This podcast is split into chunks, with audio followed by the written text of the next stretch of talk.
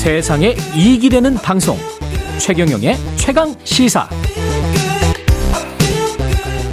네, 경기 수원의 한 아파트에서 수년간 방치됐던 영아 두 명의 시신이 냉장고에서 발견된 데 이어서 어제 울산의 한 아파트 단지 내 분리수거장에서도 영아 시신이 발견됐습니다.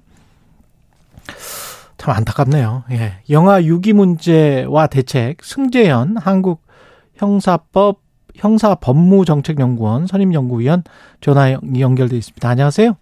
네, 안녕하십니까? 예. 이게 지금 말씀드렸는데 어떤 사건인지 간단하게 이제 설명 부탁드립니다. 예. 맞습니다. 이게 참 마음이 먹먹해서 아침에 예. 뭐 출근하시고 또 청취하시는 시청자, 저 청취자분께 죄송스러운 말씀이고 저도 정책을 만들어가는 사람으로 굉장히 답답한데요. 예. 사실 이게 감사원 그러니까 보건복지부와 질병청 등에 대한 감사 과정, 감사원의 감사 과정에서 어, 드러나는 건데 보통 우리가 이제 출생을 하면 결핵 예방 접종 이런 걸 반드시 해야 됩니다. 그렇죠. 미성 그러니까 태어나는 그 아이들에게는 예. 그러면 그때 출생 직후 이제 예방 접종을 위한 임시 아이 그러니까 그 임시 신생아 번호가 이제 부여가 되는데요. 음. 그럼 임시 신생아 번호가 부여되고 난 다음에 대한민국 법전에 1개월 이내에 아이를 그 출생 신고를 해야 됩니다. 음. 근데 출생 신고가 안 된 사람들에 대한 전수조사가 이제 그 사람들의 숫자를 파악했는데 그게 2,236명이고 네. 그 중에서 가장 위험하다고 생각하는 23명에 대한 이제 조사가 진행됐는데요. 지금 수원에서 발생한 사건도 그 중에 하나입니다. 음. 사실 부모가 그 조사에 협조하지 않자 이제 우리 수사 당국이 가서 확인하는 과정에서 냉장고에서 말씀 주신 대로 어, 시신이 발견됐는데요. 음. 어, 2018년, 2019년 채 하루도 되지 않는 아이의 시신이 발견된 사건입니다. 네. 이게 어떤 일탈적인 걸까요? 근데 그 2천여 명 설마 뭐 그 다 그렇지는 않을 거고 그렇죠? 뭐 네네. 이제 신고가 안 된 출생 신고가 안 된 아이들이 다 그렇지는 않을 거고 뭔 뭔가 이 사연이 있을 것도 같은데 네네. 예. 뭐 이게 어떤 반복되는 형 형태입니까? 아니면은 일탈적인 겁니까? 어떻게 보십니까? 아, 아침부터 참 마음이 먹먹한데요. 예. 이게 우리 그 앵커하고 그냥 음. 우리가 갖고 있는 일반적인 상식에서 아이를 예. 출생을 했어요. 예. 출생을 하고 어, 부모라면 옛날 같은 경우에 그게 1개월 이내에 그 5만 원 과태료로 하고 이야기했는 거는 설마 부모가 아. 이를 출생하고 신고 안 하겠냐 이런 경우 있잖아요. 아. 그 부모가 옛날에는 그냥 깜빡해서 그, 이제 그럴 예, 수 있지. 뭐 자연분만 네. 하는 과정에서 몸이 굉장히 안 좋거나 또 네. 갑자기 뭐 이렇게 외국에 가거나 뭐 이런 과정에서 뭐 신고 안 했을 때를 대비해서 이제 5만 원 과태료로 되어 있는 건데 네. 지금 같은 경우에는 분명히 병원에서 출생을 했는 거잖아요. 네. 그래서 임시 번호가 붙어 있는 거잖아요. 자연 출산은 빼고 집에서 했는 거는 빼고 그럼 출생을 하고 그 다음에 1개월 내에 1개월 내에 출생 신고를 안 했다는 거는 음.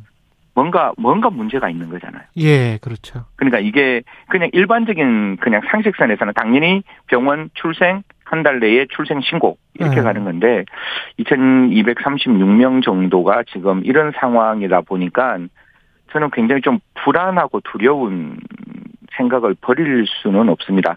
제가 여기서 한 가지만 조금 더 보태드리면 네. 사실 그 우리가 유기 아동 보호소라고 베이비 박스라고 이것도 참 절대로 있어서는 안 되는데 네. 그냥 아이를 출생하고 그 베이비 박스에 놓고 버려지는 아이가 제가 조사해 보니까 2015년부터 지난해까지 한 8년간 여기 있는 그 아이가 1,418명인 거예요. 예. 그러면 출생을 하고 병원에 출생하고 난 다음에 출생 신고하지 않는 아이들이 아까 2,236명이고 예, 예. 그 안에 분명히 베이비 박스에 들어왔는 사람, 그 아이들이 1,418명이라면 이게 중복되는 숫자가 분명히 있을 거예요. 그러면 그렇겠죠. 여기에 들어오는 아이는 그래도 생명이 보존되었다는 그렇죠. 최소한의 안심은 저희들이 할 수 있는데 그렇습니다. 아, 모르겠습니다. 지금 뭐 손이 떨리는 정도로 좀 불안한데요. 좀 음. 적극적인 좀 이렇게 조사가 필요하지 않을까. 그리고 분명히 저는 말씀드립니다. 아이의 생명은 전지구상의 어떠한 가치와 존엄보다 아, 소중하고 중요하기 때문에 음. 우리 국가가 반드시 반드시 지켜야 하고 이런 부분에 대해서는 제도적 보완이 필요하다는 말씀드리겠습니다. 이게 어떻게 해야 될까요? 그 경기도 화성 그 경우 같은 네네. 경우는 이게 네. 인터넷에서 혹시 아이가 음. 넘겨진 네네. 것 같은 그런 느낌도 받는데 그런 네네. 혐의가 있긴 합니다만 그게 가능합니까? 이게 뭐 일어나는 일인가요? 예, 저도 꽤나 이제 이런 부분에 대해서 옛날부터 많은 이제 질문도 받고 예. 대한민국 인신매매 조직이 있는가에 대해서 여러 가지 연구도 진행했는데 예. 사실 성인에 대한 인신매매 우리가 인신매매가 굉장히 폭넓어요. 아, 어떤 그 일을 할 때 계약을 할때 네. 제가 원하는 계약 기간이 아니라 강제로 1년 2년 더 일하게 하는 것도 인신매매거든요. 아, 그래서 그렇군요. 대한민국 네. 1등급에서 2등급으로 내려가는 이유가 그러한 어떤 외국인 불법 체류자들에 대한 인권 문제 때문에 2등급으로 내려갔는데 이거는 음. 정말로 우리가 이야기하는 human trafficking이잖아요. 예, 아이를 그렇죠. 사고 파는 건데 그렇죠. 만약에 이게 1개월밖에 안 되는 아이를 사고 팔았다는 거는 저는 정말 소스라치게 놀랄 일이고 음. 이게 진짜라면 정말 대한민국 사정 당국 수사 당국은 음. 이런 조직들은 정말 절대로 발붙일 수 없도록 완벽하게 수사를 해야 된다는 말씀과 말씀을 드림과 동시에 예. 사실 지금 이 이야기를 했는 그 피의자 지금 예. 이제 팔았다라고 이야기하는 피의자라고 저는 얘기할게요. 뭐, 뭐 부모라고 얘기하기는 좀 그래서 아이를 예. 판 사람을 부모라고 이야기하기는 저는 좀 싫어서 예. 이 피의자는 분명히 거짓말할 수도 있어요. 왜냐하면 그렇지. 판 사람에 대해서 내용을 전혀 몰라요. 보통 우리가 어떤 수사를 그렇... 진행할 때 예.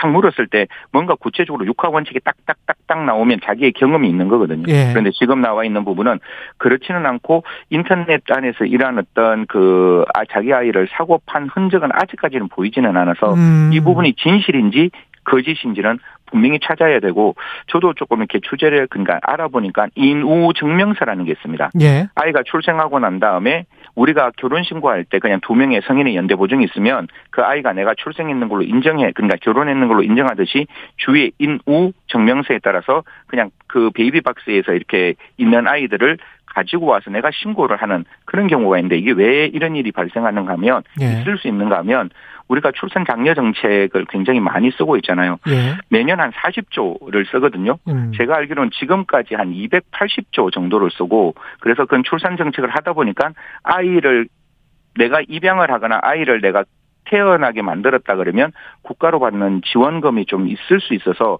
이런 어떤 아이들에 대한 입양 혹은 자기 아이로 신고하는 경우도 있다라는 어, 이야기들이 있으니까요. 요 부분도 음. 좀 정부가 함께 들여다봤으면 좋겠습니까. 어떻게 그, 저, 법적인 허점이 있었던 겁니까? 이렇게 신고를 하고 뭐 이런 것들이 엄격하게 꼼꼼하게 점검이 돼야 됩니까? 아니면은 뭔가 어떤 네. 개인 프라이버시랄지 뭐 이런 것들과 좀 상치되는 부분이 있어서 못했던 부분들이 있나요? 어떻게 뭐 보세요? 뭐 두 가지로 요약해서 좀 설명을 예. 드리겠습니다. 아까 저 신생아 임시 그 내용을 알고 있는데 이게 우리나라에서는 질병층이 있습니다. 질병층은 병원에서 아이가 태어나서 아이에게 임시 임시 신생아 번호를 주고 그걸로 결핵 예방 접종을 하는 거예요. 예. 그러면 이 부분은 결핵 예방 접종은 국가에서 결핵 예방 접종을 하는 의료기관에 돈을 줍니다. 그러면 이 그 수익을 받은 병원이 당연히 질병층에 이 아이가 태어났고 결핵 예방 주사를 맞았습니다. 이렇게 정보가 들어가요. 예. 또 하나는 건강보험 심사평가원 우리가 심평원이라고 하는데 병원에서 아이를 출생했잖아요. 그러면 출생했을 때 분만 진료비를 청구할 거 아니에요. 음. 그러면 심평원에도 아이에 대한 정보가 있거든요. 그렇죠. 이 정보를 모아 모아 보면 지금 출생 신고가 안 됐는 아이가 얼마가 있는지는 당연히 알 수 있는 거예요. 아. 너무나 명백하고 충분하게 알 수 있었는데 국가가 그냥 내팽개 쳤는 거예요. 이건 내팽개 쳤다 그럴게요, 제가. 아. 그러니까 아이에 대한 관리를 분명히 정보가 있으면 정보가 없는 정보를 저희들이 찾아서 하라 그러는 그렇지. 거는 문제가 있지만 아는 정보를 확인하지 않았다는 거는 이건 직무유기가 될 수 있는 거죠. 그 아이의 부모에 관한 정보도 있습니까?